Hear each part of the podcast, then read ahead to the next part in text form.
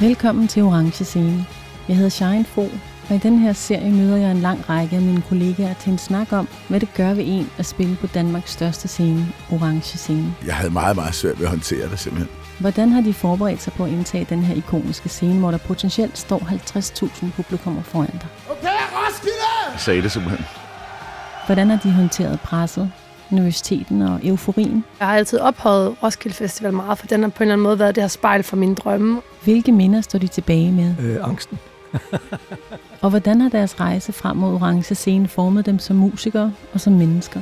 Det kan være det sidste, jeg tænker på, når jeg dør, tror jeg.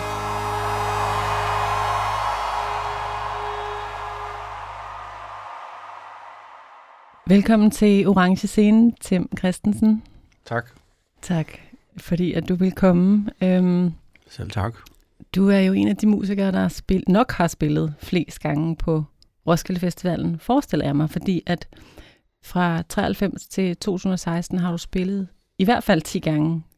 Ja, det skal nok passe. Det har jeg faktisk ikke helt tal på selv, men tak for at remind mig. Ja, for du har spillet 6 gange med Dizzy Mizz Lizzy, og så har du spillet også 4 gange i hvert fald som soloartist. Passer også meget godt. Og der er vist faktisk 11 gange, fordi du har også optrådt med Kashmir, hvor du spillede Mellotron. Det er sandt. Godt research. Ja. Jeg har sådan en sætliste her, jeg lige vil vise dig, så vil jeg spørge dig, om du om du egentlig kan se, hvad det er for en koncert, den her. Kan du gætte, hvad det er? Ja. Det kunne godt være 1994 lige ude, ja, jeg ved det ikke for sure. Det kan også godt være, at man ikke skal tro på internettet, men i hvert fald så er et af de numre, som I spiller, det hedder Siren. Jeg vil godt lige spille noget her.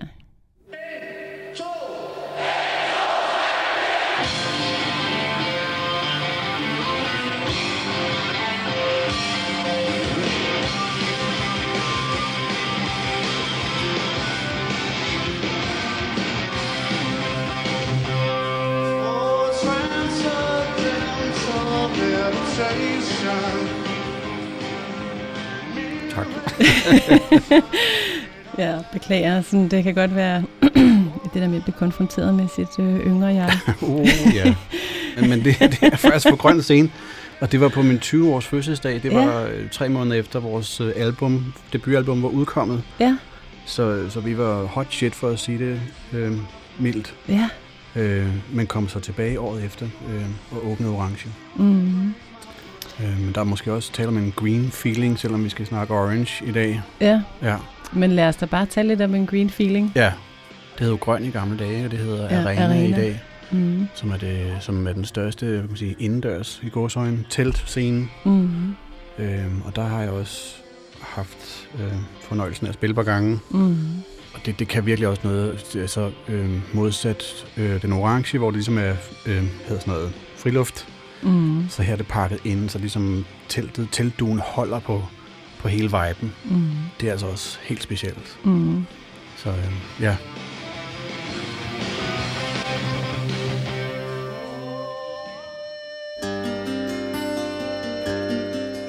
Ti koncerter på Roskilde Festival er det blevet til. 6 gange som forsanger i Dizzy Mizz Lizzy, 4 gange som soloartist. Og det gør Tim Christensen til en af dem, der har spillet allerflest gange på Roskilde Festival.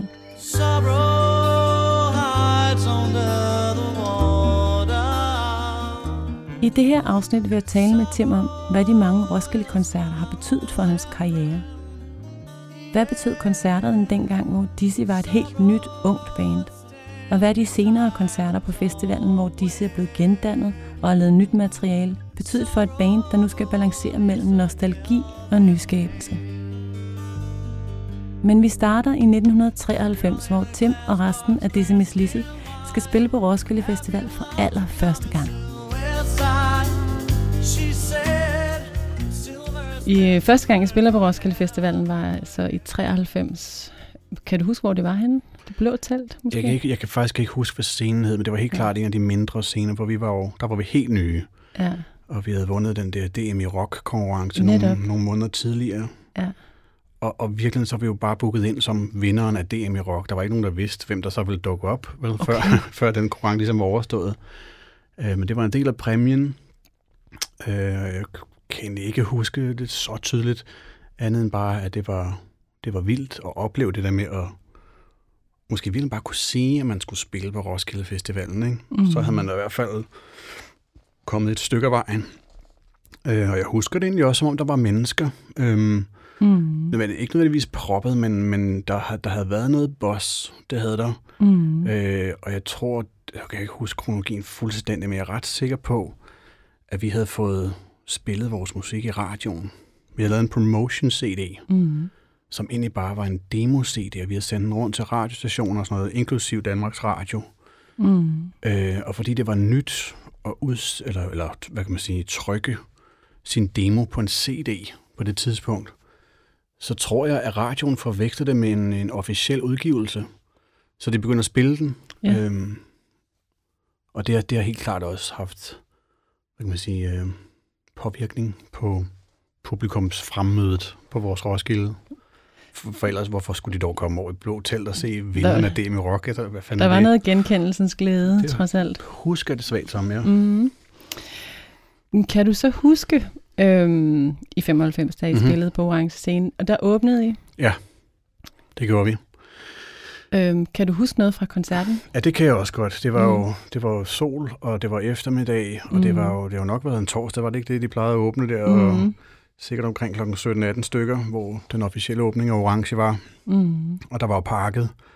Og jeg husker også, folk var... Altså en ting, at vi selvfølgelig var et meget populært navn i den periode, men det var jo, festivalen var også utrolig populær, og man kunne mærke, at folk var klar og havde sparet op. Og nu skulle vi altså have det startskud i gang, ikke? Og det var vi så ligesom dem, der skulle gøre. Så jeg husker egentlig bare, at det var en vild stemning, og det var tumult. Jeg har også nogle billeder derfra, som ser sådan meget præ-ulykken ud, fordi det er, altså, man kan se ben, der stikker op. Mm. Sådan er det. Altså, det er fuldstændig uorganiseret foran scenen. Det er helt uskyldsrene. Fuldstændig. Roskilde Festival, der. Ja. Mm. Jeg har sådan et billede fra, da vi kom tilbage mange år senere. Mm. Samme scene og samme sådan view fra scenen ud mod publikum. Mm. Hvordan der er blevet ryddet op, ikke? Sådan i zoner, og der er sådan helt styr på det. Modsat 1995, hvor det var en stor grød af mennesker, ikke? Ja, som væltede rundt. Ja.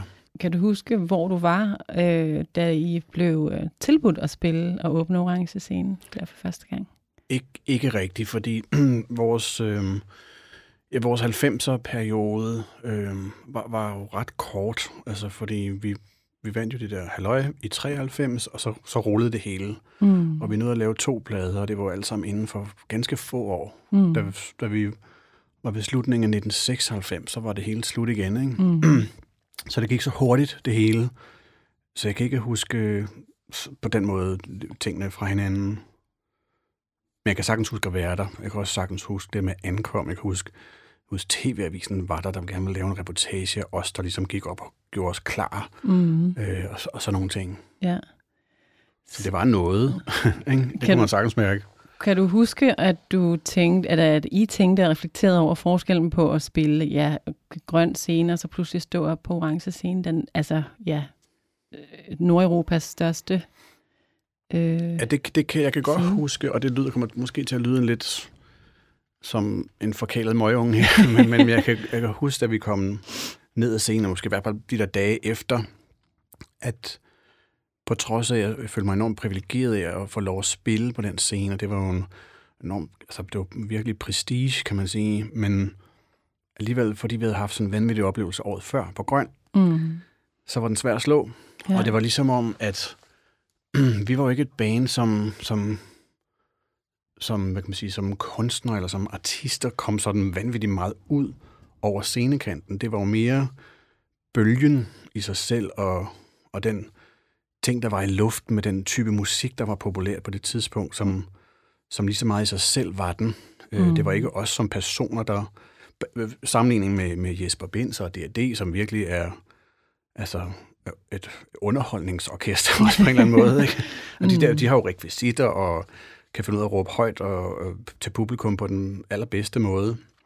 Jeg var bare en indadvendt knægt på 20, som var stedet på et tog, der kørte virkelig hurtigt, ikke? Mm. Så vi gik bare med at flow på en eller anden måde. Men jeg tror faktisk, det gik op for mig, da vi havde spillet Orange Scene, at så var vi heller ikke bedre forstået på den måde, at det ville godt være, at vi havde lavet nogle gode sange, og der var mange mennesker, der var glade for vores plade, og vi også kunne finde ud af at få en god stemning op, når vi spillede live, men når man står foran, jeg ved, altså, om der var 50 eller 80, der var virkelig, virkelig mange mennesker foran, om vi var gode nok til at komme så langt ud og kunne spille for så mange mennesker. Mm.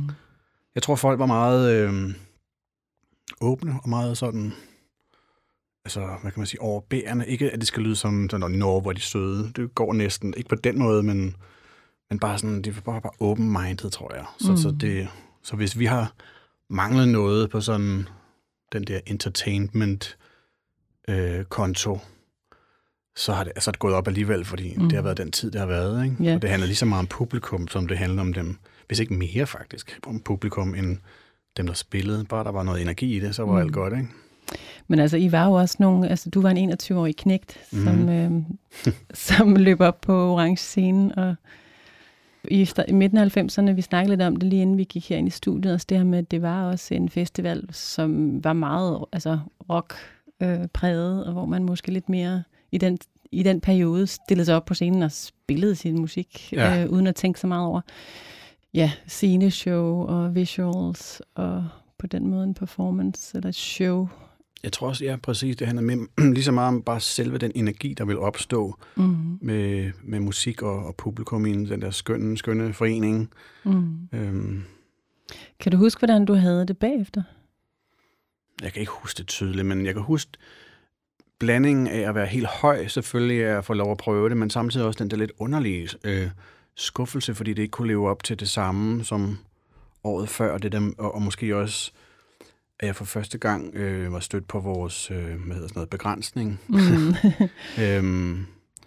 Igen, at det lyder mærkeligt at sige, for vi kommer ned af en scene, hvor der har stået de der mange tusind mennesker foran og været glade for det. Mm. Men jeg husker som om, at der var en følelse af, at så det er vi ikke så gode til, faktisk. Der mangler vi stadig noget i hvert fald. Ikke? Der er vi stadig for unge på en eller anden måde. Mm. Det ændrede sig, altså, da vi kom tilbage mange år senere. Ja. Der havde, kan man sige, nostalgien i sig selv, kan man sige, havde bearbejdet det så meget, at der var vi anderledes, kan man sige, greb det anderledes an, eller magtede det meget bedre. Ja. Måske fordi blandingen af, at vi var blevet ældre, voksne, og havde en bedre forståelse for, hvad det egentlig var, og måske også en taknemmelighed for, hvad det egentlig var, så kunne vi omfavne det på en helt anden måde. Mm. Og på trods af, at vi stadigvæk ikke havde nogen kohoveder med, eller raket i hatten, eller noget som helst, så kunne vi give den ekstra meget gas på det, vi vidste, det handlede om, og det var nostalgi, i hvert fald første gang, vi var tilbage. Ikke? Så at det, du siger, det er, at der var en anden forståelse for at nå ned, og nå dem, der er helt nede på de bagerste rækker. Ja. Ja, det tror jeg ikke, vi forstod første gang. Nej, det er meget spændende. Og måske har også noget at gøre med, hvad kan man sige, den alder, man er, og når man er ung, er man meget i nuet og lige her, og ser dem, der er lige foran en. Og, helt sikkert. Og igen, som jeg også sagde før, det gik simpelthen så hurtigt, så det der med at skulle forholde sig til det hele undervejs, altså hver eneste detalje i hele den der udvikling og fremadstormende proces, som det her nye orkester var, det gik for hurtigt, ikke? Altså, vi kunne ikke nå det hele. Mm. Så det var bare med at holde på, altså at være med. Mm. Så jeg husker det ikke klart, eller i hvert fald sådan retrospektiv. Ja, præcis. Mm. Kan jeg godt se, at der er nogle kids der altså nu snakker om os selv, muligvis har troet, at vi var med, uden at det har vi ikke været. Nej, men det er jo også meget charmerende. Ja, det kan også noget. Tim, apropos at tænke over, hvad en sceneshow. Kan du huske, nu spørger jeg, det er sådan et ledende spørgsmål, kan du huske, hvad for noget tøj, du havde på til den koncert på Orange Scene? Ja, det kan jeg også godt. Gjorde du noget ud af den påklædning? Ja, det gjorde jeg. På trods af, det handlede meget om det der med bare at være sig selv og være hverdagsagtig, også når man var ikke hverdag. Ja. Det var meget populært af de der t-shirts, hvor der var sådan en misspelling, eller et eller andet twisty, et eller andet slogan. Det lignede sådan en blå t-shirt, og så var der et logo på, som lignede en eller anden sæbereklame. Mm-hmm. Og så stod der i stedet for at stå R.E.M. Ultra, eller hvad der nu skulle stå, så stod der Hash Ultra. Mm-hmm. Ja. Jeg røg ikke hash, men jeg synes bare, det var sejt. Det er meget sødt. Og det år der, da I spiller i 95 på Orange Scene for første gang, det er jo så også faktisk det store 25-års jubilæum for Roskilde Festival. Okay, det har jeg glemt, men det ja, okay. Ja, der spillede jo rigtig mange legendariske navne, som har spillet der mange gange, men Bob Dylan, Van Halen, The Cure, Robert Plant spillede der med Jimmy Page. Ja. Oasis, R.E.M. Ja, det er en vild liste. Mødte du egentlig nogle af de her kunstnere? Ja, det gjorde jeg faktisk. Idoler, sikkert, nogle af dem. Mm. Jeg vidste jo, at vi skulle vores dag, torsdagen der, det var sammen med R.E.M., og det var også samme dag, som Jimmy Page og Robert Plant skulle spille. Mm. Og det var jo stort i sig selv, for vi var jo alle tre kæmpe Zeppelin-fans. Mm. Så jeg havde taget cover med til min favorit Zeppelin-plade, hvis jeg nu skulle rende ind i, og i øvrigt for at tage mig mod til at spørge enten den ene eller den anden, eller begge to, om en autograf. Mm. Og de var der, og det var jo det, var det der lidt campingagtige område, det var det i hvert fald dengang, lige bag Orange, hvor man hang ud. Yeah. Og der på et tidspunkt, så sad Jimmy Page over på en af de andre bænke ved hans vogn, og så sagde, nu gør jeg det sgu. Så jeg tog, det var så et CD-cover, det var før vinylen havde fået den der super store comeback-ting. Så tog den lille irriterende skaldede CD-cover og gik hen til ham, og han, altså jeg tror, han blev lidt overrasket over, at der var nogen, der spurgte om hans autograf derinde. Backstage, hvor man føler sig. Ja, det var privat, ikke? Ja. Det havde jeg bare ikke nogen forståelse for. Så han tog ligesom den der lille buklet ud af min hånd, og så skrev han sin hurtige krusedulle, og nærmest uden at kigge på mig, og så gav den tilbage. Og så var det ligesom det. Det var sådan lidt den der Don't Meet Your Heroes-agtige ting. Det var sådan lidt flad fornemmelse, ja. men måske også havde jeg forståelse for det, fordi det der med at sådan noget, interferere med den her privacy, ikke? Altså, som det jo virkelig er. Det er jo ens arbejde. Jeg havde ikke nogen forståelse for. Det var min held, der sad derovre. Så. Ja. Er det noget, du har tænkt over sidenhen, når du har været andre unge menneskers held? Nej, tværtimod. Jeg kunne gå en helt anden vej. Fordi, da vi så kom tilbage mange år senere i 2010, det var også en rimelig vild dag.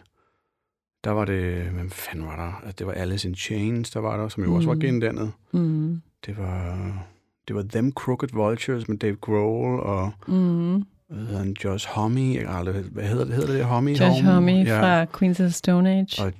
Og ikke mindst John Paul Jones, Zeppelin igen. Mm.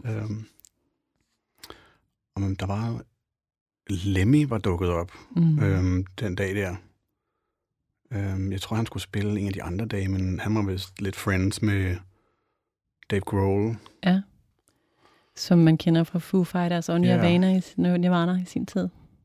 Så, og dem var vi rundt og sige hej til, altså alle sammen. Jeg havde glemt alt om de der privatregler. Som, men folk var cool. Altså, med hensyn til Alice in Chains, der kendte vi deres danske pladeselskabs ansvarlige.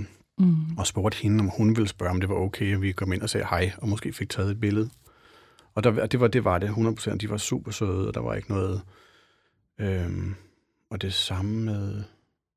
Nej, så var... Så du har et billede, hvor du står med... Jeg har et billede. Ja, det har jeg. Og jeg har også et billede med... De andre vil møde den. Skal vi tage den? For nu er vi i 2010 for alvor. Lad os endelig tage den. Det var faktisk også min fødselsdag den dag. Ja. Og der følte jeg så, det kan jeg ikke engang regne ud, 36, tror jeg jo noget til. Nu det har været. Så vi havde arrangeret, vi spillede om eftermiddagen. Jeg mener, det var sådan noget, også 5:00 på sådan en meget solrig eftermiddag. Og så havde de søde folk i vores crew arrangeret sådan en lille hjørne af det her backstage-område bag Orange, som en lille fødselsdags arrangement med nogle balloner, nogle flag og nogle lavkager. Så vi stod der og spiste lavkage, efter vi havde spillet på Orange. Lidt sært, og så kommer der en lidt ældre fyr hen, og står og kigger sådan lidt nysgerrig på vores kage, så kan jeg se, det er John Paul Jones. Og lidt Zeppelin, så spørger han helt forsigtigt, nej, det ser godt om den kage der, hvor man får et stykke. Selvfølgelig kom indenfor, og så står og spiller lavkage med John Paul Jones. Det var stort. Har du også det foreviget i et... Ikke selve kagespisningen, men vi har sådan et mere opstillet billede. Og så fik vi også sagt hej til Lemmy, faktisk, og Han var dukket op, og jeg tror, han stod og snakkede med Dave Grohl. Ja, det gjorde han. Mm. Også backstage. Vi havde spillet på det tidspunkt. Og så... Så Arild, som er vores guitar-tech i vores crew, han er lige så stor fan af alle de her helte, der vandrede rundt der backstage. Så han kom hen og sagde til mig, at jeg ved godt, det her det er forkert, men vi er nødt til at gøre det nu. Nu står Lemmy og Dave Grohl og snakker sammen. Nu går vi altså hen og spørger, om vi må tage et billede. Okay, så gør vi det. Og så gik vi hen meget forsigtigt og sagde, hej, tak for al musik og bla bla bla.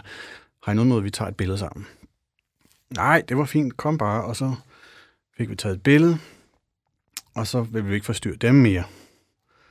Og så da vi ligesom er forladt det, så er jeg den sidste, der forlader. Så hiver Dave Grohl fat i mig og siger, hey, du skal ikke gå endnu. Jeg skal lige sige, hvor kæft, hvor var det fedt det der, og nej, hvor der mange mennesker. Og så begyndte han at forklare, at han havde stået op på siden, mens vi havde spillet, og været fuldstændig forbløffet over, at der stod 70.000 mennesker og sang med på alt. Han har aldrig hørt om det orkester før. Så mens han stod, jeg tror, han havde stået måske kvarter 20 minutter, bare været sådan helt på røven over det, så var han løbet ned til at åbne sin laptop i hans skurvogn. Så må han simpelthen google, hvad fanden det her handlede om. Så han har siddet og læst op på hele vores historie, mens vi stadig var i gang med at spille. Ja. Og så da jeg så stod og snakkede med ham efterfølgende, Lemmy, han stod lige ved siden af, så begyndte han nærmest at fortælle hele vores historie til mig, men også til Lemmy, for det havde han jo læst op på. Ja. Det var virkelig, virkelig en syret situation at stå og møde Dave Grohl, men måske også endnu mere Lemmy, den her kæmpe legende, og stå og kigge på Dave Grohl fortælle Lemmy om min bandhistorie, som han har læst for 20 minutter siden, ikke? Ja. Grundig person. Ja, det var meget fint. Han var meget, altså, er der ikke noget, man kalder ham rock'n'rolls venligste fyr, eller et eller andet, han har et eller andet tilnavn, Dave Grohl, og det kan jeg kun bekræfte. Altså, han var meget, i hvert fald det møde, jeg havde med ham. Generøs. Meget. Meget imødekommende og overskudsagtig nok ordet. Jeg er ikke blevet en større Foo Fighters-fan, efter at have mødt David Grohl, men jeg har kæmpe respekt for ham. Ja, det har jeg. Det tror jeg måske også, jeg havde før, faktisk. Men så var Lemmy der også lige for Motorhead, så det gjorde også lige... Ja, det var rimelig vildt at stå der. Tim, lad os prøve at gå sådan helt tilbage til, før du overhovedet selv spiller på Roskilde Festivalen. Er det en festival, som du er kommet på? Altså som, det er det ikke, nej. Som ung? Og jeg burde... egentlig har været der det år, hvor at Pearl Jam og Nirvana spillede i 1992, for det var faktisk året før, vi selv spillede der. Ja. For der var jo 18 år gammel, og burde egentlig være gammel nok til det, men af en eller anden grund, så var det ikke, det føltes ikke naturligt at gøre det for mig, for det var, men set i bagspejlet, så burde jeg have været der, fordi jeg var så meget med på den vogn. Men nej, det har jeg ikke været. Der har også måske et par år tidligere, har jeg jo sådan stusset over, hvad var for en flok bands, der kom og spillede på det års festival, og sådan ting, det kan jeg virkelig godt se. Men af en eller anden grund, så har der aldrig været noget, der ligesom er blevet til virkelighed. Jeg ved ikke, hvorfor om jeg har været sådan lidt nervøs nu, om det var det for vildt at være med til, eller I don't know. Man kan sige, at nu kommer I også til at spille der utroligt tidligt, altså som band selv, men var det sådan en festival, hvor du sådan havde drømme om, en eller anden dag, så skal jeg spille på den festival, eller var du overhovedet kommet til den... Nej, det er ikke noget, jeg husker den faktisk. Jeg kan huske andre drømme. Altså KB-hallen var altid en... der så jeg mange bands, der var yngre end det. Og før bandet ligesom var blevet en succes, eller hvad man nu siger. Så der har jeg helt klart stået til andre koncerter og drømmer op på den scene. Så det har været en ting. Jeg husker altså ikke Roskilde som en ting. Altså det har jeg selvfølgelig været bevidst om, at han fandt det, så det var... Men det var også første gang, du er der spiller du der. Ja, præcis. Men altså, ja. Ja. Jeg synes, det var dejligt første gang, og ville helt klart gerne tilbage, ikke? Så det... Og sådan har vi det jo stadigvæk, altså. Nu er vi måske i en kategori, hvor vi er ældre, og måske knap så happening på den måde. Altså jeg håber ikke, det er slut for vores del, men... Men vi vil stadig gerne med at spille på en festival som Roskilde. Hvad har du ligesom et minde fra at høre en koncert på Roskilde Festivalen selv, altså som koncertgænger? Hvad er nogle af dine største sådan, musikalske oplevelser? Jamen, jeg har en del. Jeg synes, jeg var der jo, hvis vi ikke spillede, og det gjorde vi jo meget, især i 90'erne. Mm. Men jeg var der nærmest hver eneste år også, altså, som gæst. Og jeg kan huske især det der med at faktisk gå lidt off-script. Det med at ikke gå til mange af de der helt åbenlyse krydser i programmet, men sådan gå lidt rundt på festivalen og opdage noget fed lyd inden for et eller andet telt, som man ikke lige havde noteret. Og haft nogle overraskelser. Cardigans var en overraskelse. Mm. De var egentlig ikke særlig gode. De var ret dårlige faktisk i starten, synes jeg, som liveband, men jeg husker det stadig som en god oplevelse, og jeg nød det faktisk ret meget. Jeg kunne virkelig godt lide deres musik. Mm. Jeg så også Jeff Buckley. Jeg kan ikke huske, hvad farvetelt det var. Gul, rød eller andet. Det var nogle af de der telte, der lå på den anden side af motorvejen. Mm. Det har været i 95'er nok, for jeg tror næsten den eneste gang, han har spillet der. Det tror du er ret i. Mm. Der er utrolig mange mennesker, der siger, at de har været der. Så nærmest så mange, så det kan ikke lade sig gøre. For jeg kan huske, der var ikke proppet. Det var der ikke. Der var stadig mennesker, men der var ikke proppet. Mm. Og jeg husker det også som en ret larmende koncert. Jeg så... Jamen, hvis jeg skal nævne nogle stykker. Mm. Radiohead i 1997, der var okay computer, max en måned gammel. Altså noget af den stil. Der var meget ny, den plade. Ja. Og der havde været meget hype op til den. Jeg var tunet helt ind på at være klar til det der næste skridt for Radiohead, fordi jeg var begyndt at fange hele den der The Bends-ting. Mm. Og nu skulle de komme med en ny plade, så jeg var helt fuldstændig tunet ind. Så jeg købte pladen på release-dagen, og blev fuldstændig forelsket i den. Det var virkelig en game changer på mange måder for mig. Så det var det vigtigste på Roskilde det år. Så jeg stod også klar foran Orange Scene i øvrigt. Mm. Og jeg husker, det småregnede lidt, og der var ikke nogen sådan vild begejstring, fordi det var jo lidt anderledes, den plade, end den forrige. Og jeg husker ovenikøbet nogen, som sådan, stop, vi gider ikke, eller du ved, et eller andet sådan nogle negative råb op mod scenen. Okay. Det synes jeg var sådan lidt, hallo, hvad sker der? Ja, jeg husker stadig som en god koncert, for jeg formåede sådan at lukke alt andet ude, og så bare fokusere og lukke ind det, der kommer op fra scenen. Mm. Jeg har haft sådan et par åbenbaringer af oplevelser. Neil Young, sådan noget, jeg kan ikke huske, om det var 4 eller 95. Jeg tror faktisk, han var der begge år. Mm. Men der fik han også åbnet op et eller andet for mig. Jeg var bevidst om ham, og min far har også havde nogle af de der Crosby, Stills & Nash og Young-plader. Yeah. Men jeg kendte ikke mere end det. Og som er det der, jeg kan faktisk ikke engang huske, om det var Crazy Horse. Han var der nemlig med Booker T og The MGs et år, og det har muligvis været det. Det er heller ikke så vigtigt. Det var i hvert fald bare sådan en mind-blowing og åbenbaring af en oplevelse, som gjorde, at jeg skulle bare ud have alle hans plader nu. Hvad var det for en åbenbaring? Jamen, det var langt mere rocket, og det talte ind i hele den der... det var jo meget rock i midten af 90'erne, ikke? Og det var jo alle de der... Der var jo stadig det smagt grunge, eller hvad man nu skal kalde det, stadigvæk. Mm. Og der var masser af plads til rock på P3 og sådan noget, ikke? Altså måske også i den kommercielle radio... Så kommer ham her, gammelfar, ikke, som måske ikke var så gammel på det tidspunkt, synes jeg måske, han var, men han kunne trykke den af på en måde, så alle mine andre helte, altså Soundgarden og sådan nogle der, de blev sådan lidt små, synes jeg, ikke, i forhold til kæmpe store Neil Young. Motherfucker af en bjørn, der bare fyrte den af, ikke? Og det var sådan noget Cinnamon Girl, og er der noget med Why Do I Keep Fucking Up, var der nummer, kan jeg huske, som... Det synes jeg var kæmpe. Det passede perfekt ind, der hvor jeg var. Altså, at det havde noget... Det larmede, og det var energisk, det var sejt. Mm. Der var tyngde i det. Det kan jeg godt lide. Dizzy Mizz Lizzy udgav den selvbetitlede debutplade i 1994. Og i 1996 kom så det andet album, Rotator. Yes, I confess.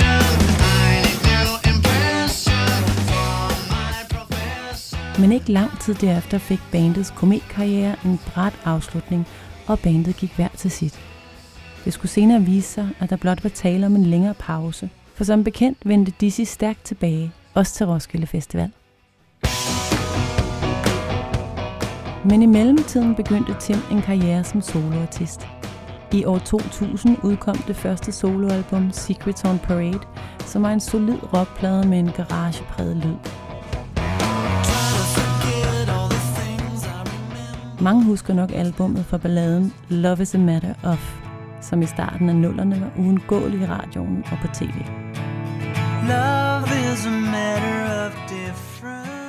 Og Tim Christensen blev også inviteret til Roskilde som soloartist flere gange. Så holdt de jo så en lang pause med Dizzy, hvor du så blev et navn som et stort navn som soloartist. Ja. Hvor du også spillede på Roskilde Festivalen mange gange. Ja. Tre af gangene spillede du på Arena. Ja. Hvordan var det så egentlig at komme tilbage på Roskilde og optræde som soloartist? Jeg kan huske, at den første gang, jeg spillede der, det var før min soloplade var udkommet. Der havde jeg fået lov at få sådan et tidlig eftermiddags slot på en af de helt små scener. Det skulle ligesom starte forfra på en eller anden måde. Ikke? Ja. Så, og det har det været 99 måske, et godt år før min første soloplade udkom. Ja, det var 99. Måske på Odeon kom måske. Vi lidt frem til, muligvis. Okay. Der var ikke specielt mange, men der var trods alt nok til, det ikke var pinligt. Og jeg tror, jeg var helt indstillet på, at det her, det er forfra. Og godt være, at jeg har en halv fod inden, fordi jeg har været et sted, og derved også måske er lidt nemmere ved at åbne nogle døre, men det er stadig forfra i forhold til stor del med publikum.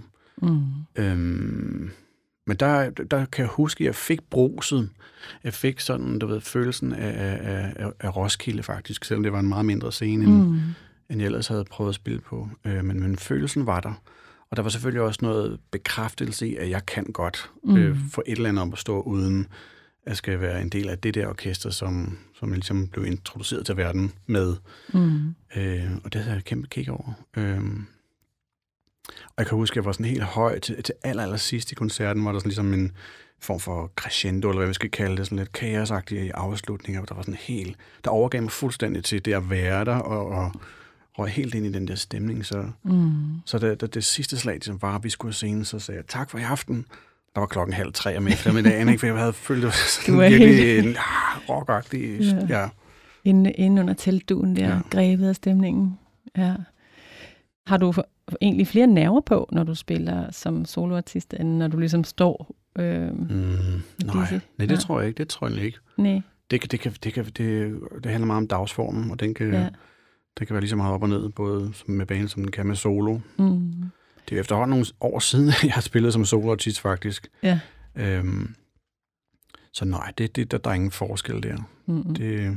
Føler du, at du er forskellige sådan personaer i de to outfits? Ja, eller hvad man det, gør det. Ja. Det gør jeg lidt.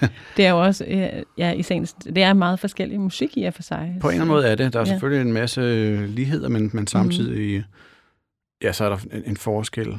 Og man kan sige, at de ser jo klart mere rocket, og til tider noget, der smager en lille smule af noget heavy rocket ovenikøbet. Og det er ligesom vores trip, og det nyder jeg meget. Men der er også et eller andet ved det, at det er højt, og det larmer lidt mere, og det ikke følsomt på samme nøgne måde, som noget af det solo, jeg har lavet. Så derved er der også lidt mere at gemme sig bag. Der er så den der høje lyd, og den kraftige energi. Det er med til at give en eller anden form for på en eller anden underlig sikkerhed i det.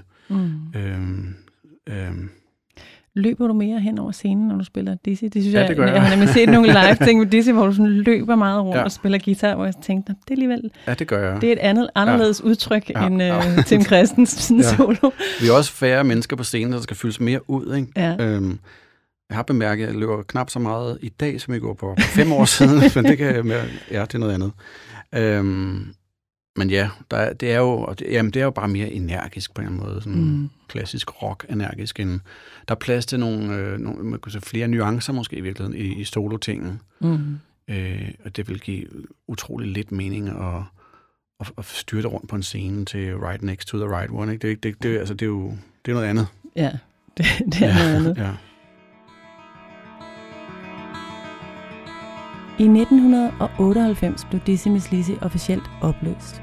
Men så i september 2009, til rigtig mange store overraskelser og glæde, blev det pludselig annonceret, at Dizzy ville blive gendannet ved 10 koncerter, som skulle finde sted i foråret 2010.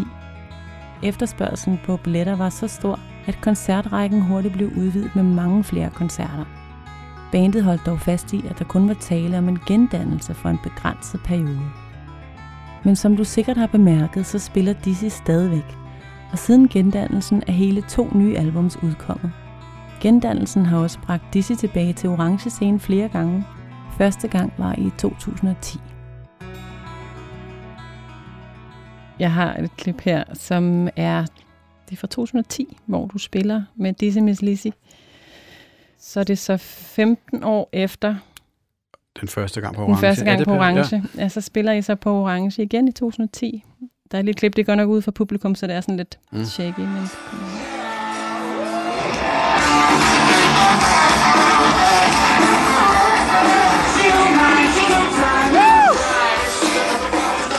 Ja, jeg kan godt huske det klip.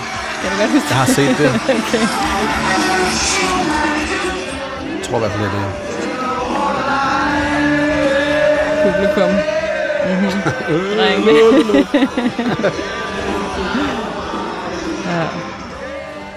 er I tilbage 15 år efter der. Hvis det er det klip, jeg tror, det er, fordi det, jeg synes, der var det vilde ved det klip, det var, at han står og filmer nærmest helt nede bagfra, men det kan man jo ikke vide, for han filmer op mod scenen. På et tidspunkt, så vender han kameraet om, og så kan man se lige ind i muren, så det er den sidste række. Ja, ikke? Man ser lige ind i nogle drenge, som står og hopper op af muren. Som bare er et bevis på, at hele pladsen var med. Det var også helt klart min oplevelse. Mm. Det synes jeg var så vildt.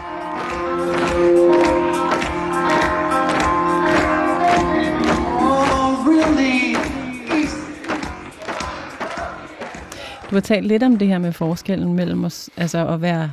helt ung, og måske ikke nå helt ud. Altså, og så det her i 15 år efter, der havde du ligesom den her oplevelse af... Altså... Helt klart. Men det, man kan sige igen, som vi også snakker om før, det var også helt klart nostalgien, der har været med til at arbejde det derhen. Ikke? Så en ting er at være et band, som folk forhåbentlig, eller mange, synes har nogle dejlige sange og noget godt musik, så er der også en nostalgi, og man bliver sendt tilbage. Mm-hmm. Og i 2010, da vi ligesom kom tilbage første gang, der handlede det jo om nostalgi. Ja. Der var ikke nogen ambitioner om, at vi skulle til at lave ny musik eller noget som helst. Det var nu fejrer vi 1995 igen, ikke? Og det tror jeg, det var mange mennesker, der havde et kæmpe trip over. Det var sjovt. Og så spiller I der så sidste gang i 2016. Og det er så det føles så anderledes der, fordi der har I udgivet nyt materiale. Ja, det var en anden ting. Ja, hvad var det for en anden ting? Det var stadig super fint, og det var stadig Orange, det var stadig virkelig mange mennesker, altså, som jeg husker det, altså lige så mange som i 2010, men nu var ligesom noget andet, nu var vi ligesom blevet til det igen. I 2010, hvor vi var der første gang, reunion-wise, der var der noget, vi legede, altså det var sådan, vi genbesøgte, det var sådan et, gamle elevers aften-agtig fornemmelse i vores lejr, og måske virkelig også sammen med vores publikum. 2016, der har vi for alvor genaktiveret vores orkester. Nye sange og trådt ind i vores, jeg ved ikke, man kan kalde det for karakterer, men i hvert fald de roller, vi nu havde, det band, der ligesom blev til bandet igen. Så det var et trip. Altså også det der med også, at folk ikke bare skrider, når der kommer nye sange. Ikke? Altså, det var helt klart ikke fornemmelsen.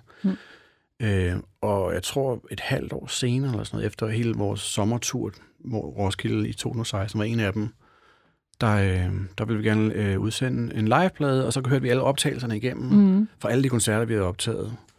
Og der var det faktisk Roskilde Festivalen, der var den bedste. Okay. Det havde jeg ikke regnet med, fordi når man, altså Roskilde er jo for alle noget lidt ekstra særligt. Så der er måske noget andet adrenalin, halløj, og nogle gange kan det gå lidt hurtigere og sådan noget, fordi man synes, det er lidt ekstra specielt. Men vi på bånd, når man hørte det, eller det hedder det jo ikke mere, men når vi hørte optagelserne bagefter, Så var vi så meget, yes, den sidder lige i skabet, okay. Den der. Ja, ja. Det synes jeg også var et trip. Hvad har Roskilde Festivalen i det hele taget betydet for dig, og for Dizzy Mizz Lizzy også i, sådan, som karriere, ligesom ryg, eller har I ligesom kunne mærke, at det... Ja, det synes jeg, vi har, fordi altså, i mange år, og det er det muligvis stadigvæk, nu er der jo kommet nye festivaler til siden, som måske har noget af det samme, men jeg husker det især som i 90'erne, der var det måske et mest seriøse sådan, festival i Danmark, måske sammen med Midtfyn. Mm. Jeg siger ikke, de andre var useriøse, men det var mere, man tog tage nogle flere chancer, man tog komme længere ud i krogene. Det handlede ikke kun om øl og pølser og fællesang, vel?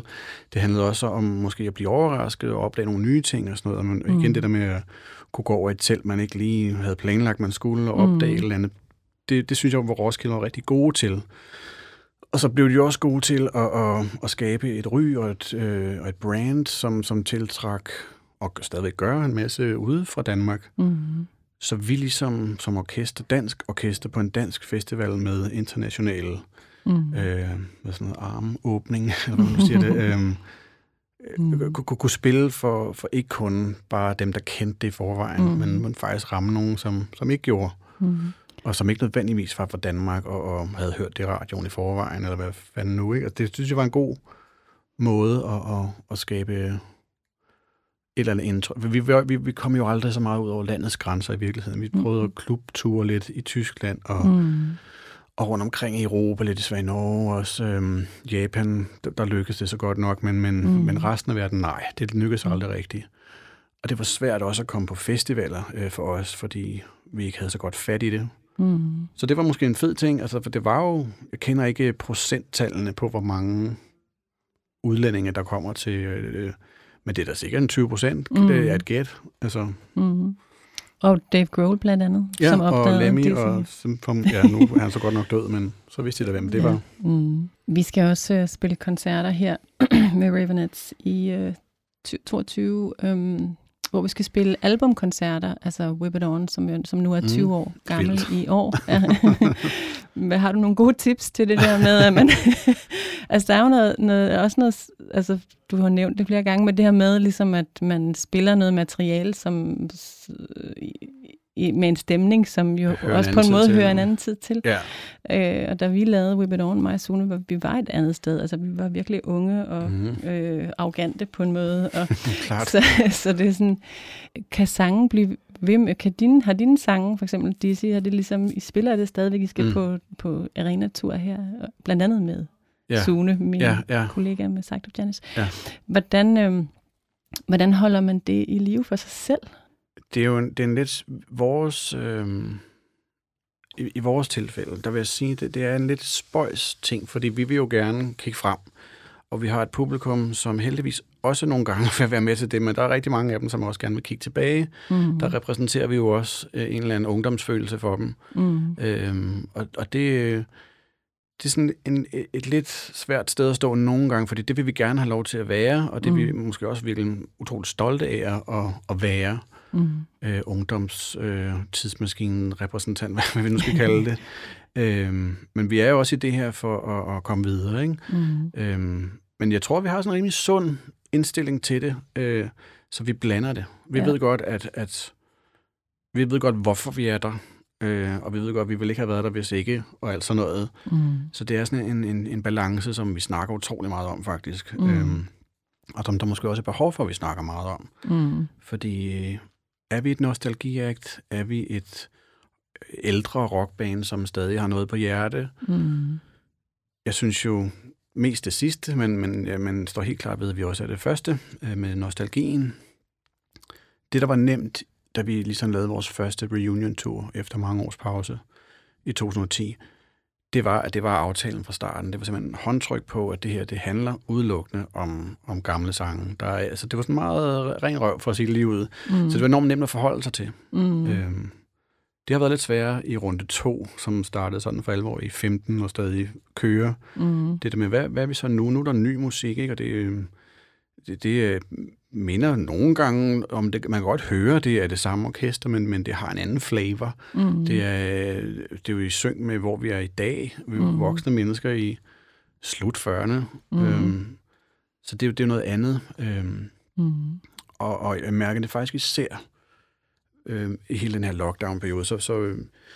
Så greb vi det lidt anderledes an, og man måtte jo ikke spille for særlig mange mennesker. Der skulle være afstand, og folk skulle sidde ned alt det der. Mm. Så vi valgte at lave en turné indendørs, som var en albumturné, altså med vores nyeste album. Mm.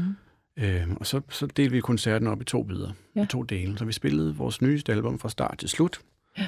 Og så spillede vi blandet bagkatalogsbolger i anden halvdel. Mm. Og der stillet op mod hinanden, var det ret tydeligt. Ikke begejstringen var nærmest større i den, det var, synes jeg, var super optur. Nærmest større i første afdeling med det nye, men det var også mere sådan stil-wise eller genre-wise stillet op mod hinanden, hvor forskellen var. Og hvad vil jeg så sige med det? det er faktisk bare, nu sidder jeg lige og tænker højt, og det går for mig, det kan være svært at være et gammelt band, som har haft succes med det allerførste, der blev lavet, ikke? Fordi det skal man stadig stå på mål for, og har et ansvar overfor. og jeg kan sige på den måde, altså, hvis vores gamle hits, eller hvad vi skal kalde det, sådan noget Silver Flame og Waterline, og de der favoritter, eller hvad vi skal kalde det, fra den første periode. Hvis det ikke havde været favoritter, hvis det ikke var noget, som folk så gerne ville høre igen, så det er sgu ikke for min skyld, at vi står og spiller dem. Det er det virkelig ikke. Fordi der er jeg jo ikke i dag. Men den reaktion, der kommer, når vi spiller dem, den feeder jeg på, og så kan vi lidt mere, ikke? Så kan vi lidt igen. Det forstår jeg godt, og vi turnerede med Depeche Mode, vi har turneret med dem et par gange, og havde den samtale med Dave Grohl, hvor han også sagde, jeg føler mig på en måde også, altså det kan godt lyde lidt, jeg ved ikke, hvad man skal kalde det, men han sagde, jeg er også et medium, eller jeg er ligesom også et medium for at sprede den her form for, hvad det nu end er, glæde eller... Og hvis man kan være cool med at have den rolle, så er det jo dejligt, altså så er det jo stadig ærligt. Fordi altså, på trods af, som jeg også sagde det med, jeg spiller det ikke for min egen skyld. Det gør jeg så alligevel, fordi jeg måske også er et medium, eller hvad man nu skal kalde det, som er en eller anden form for messenger, eller også formidler af noget fortid. Jeg tænker faktisk også det der med gamle numre, man føler selv, de er enormt gamle, ikke? Og det jeg er ikke sikker på, at de måske føles lige så gamle for publikum. At det nostalgi helt sikkert, at det vækker gamle følelser sikkert, og alle de her ting, men om det er, altså hvis vi skal bruge lidt hårdt og lidt outdated i ens sådan udtryksunivers, det er jeg ikke sikker på, fordi det er jo the real deal, altså det er jo, sådan lyder det. Vi har altså med Dizzy har vi aldrig sådan gået ind i det der med at omarrangere for at og skabe noget friskt udtryk i det, eller hvad man skal sige. Det er ligesom, tværtimod har vi sådan... gjorde en dyd ud af og performe det så tro mod originalen som muligt, så man går ind på den følelse. Ikke? Ja, men det kommer vi faktisk også til at gøre. Altså på den måde kommer vi ikke til at lave nye fortolkninger af vores egne sange. Altså det bliver sådan, det lader vi andre om. Ja. Jeg glæder mig faktisk utrolig meget til at gå sådan helt rendyrket ind i den følelse, som den første plade var. Og det er spændende, og hvis man kan gøre det med, altså med god samvittighed, så er det jo også en vild power. Ikke? Altså. Tim, et spørgsmål her på falderæbet. Var der noget med en historie om, da du spillede nogle af de der første koncerter der på Roskilde Festivalen? Boede du der stadigvæk hjemme? Var der noget med det? Jeg boede hjemme hos min far, mine forældre var skilt, og vi var jo ikke mere end de der 18-19, da festen ligesom startede. Så jeg boede hjemme hos min far. Og det var med det klassiske teenageværelse, og noget på trods af, at jeg var Danmarks nye store rockstjerne, så var det helt øjenhøjdeagtigt. Hvor er vi henne? Ja. Der er vi i Valby. I Valby. Hvis det er geografisk. Du vil frem til min toilethistorie. Ja, det er den, jeg fisker efter. Ja, det var vildt. Jeg tror faktisk, det var, da vi skulle spille den der på Orange Scene i 1994, og som var en koncert klokken 2 om eftermiddagen. Jeg tror, vi synes det var lidt tidligt, men der var jo fuldstændig pakket. Men om formiddagen, der skulle jeg hentes af vores bandbil, og Søren og Martin og vores lille ydmyge crew. Mm. Og jeg havde været i bad, og da jeg var færdig med mit bad og skulle ud, så var døren til toilettet gået, og badeværelset gået i baglås. Nej. Så jeg var låst inde på min 20-års fødselsdag på vej til den her store Roskilde Festival-koncert.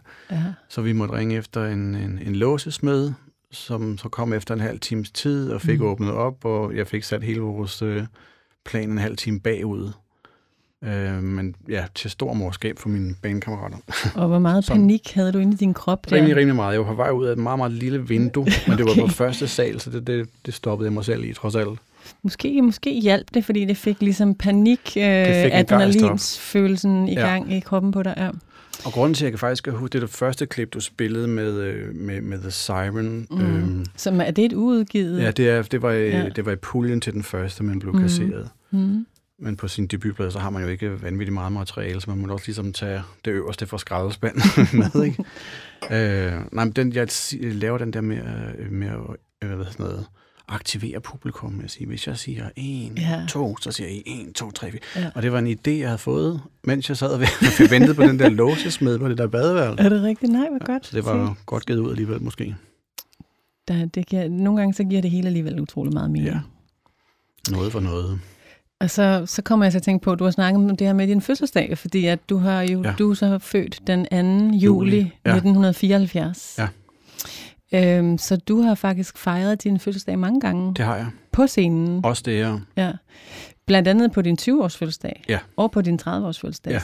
Ja. Hvordan er det at fejre sin fødselsdag der på Roskilde Festivalen? Ej, igen og igen. Jo, min 30-års, det var jo... det er rigtigt. Ja, jeg møder tit, hvis jeg er nede på festivalen, og det er ikke nødvendigvis af min fødselsdag lige den dag, så kan... Ej, har du fødselsdag i dag? Kan folk spørge om. Sådan, nej, det er bare fordi, det er Roskilde, betyder det ikke, at jeg har fødselsdag lige i dag. Ja. Men folk, der er mange, der kan huske det. Ej, du har da fødselsdag i dag? Ja, nej. Er der nogen, der synger publikum følelsessang for dig så? Ja, det har de gjort også. Okay. Også på Orange Scene. Ja. Det er en vild oplevelse. Altså uden at du har sat... Ja. Ej, jeg promoverer det ikke særlig. Jeg tror, jeg fik nævnt det i en kort bemærkning. Ja. Men den der de selv picket op på. Fuldstændig. Mm. Og der er nogen, der også har flag med, fordi de har set den komme. Ja. Er det så sådan, at Roskilde Festivalen også... du snakkede lidt om lavkage på et tidspunkt. Er det så, har de så altid lavkage til dig der, når du spiller på Roskilde? Nej, det er selv arrangeret. Okay. Men vi har spillet lavkage hver gang. Ja. Jeg kan huske... Altså, det var, jeg havde fødselsdag, da jeg fyldte 20. 94. 30 års med Honeyburst, min soloplade.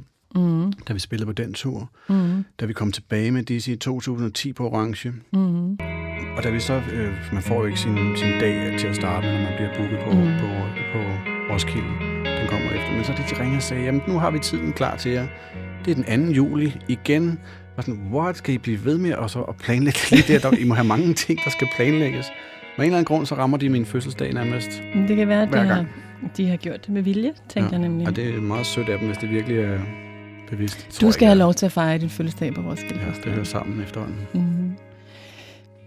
Tusind tak, fordi du ville komme til. Selv tak. Det var hyggeligt.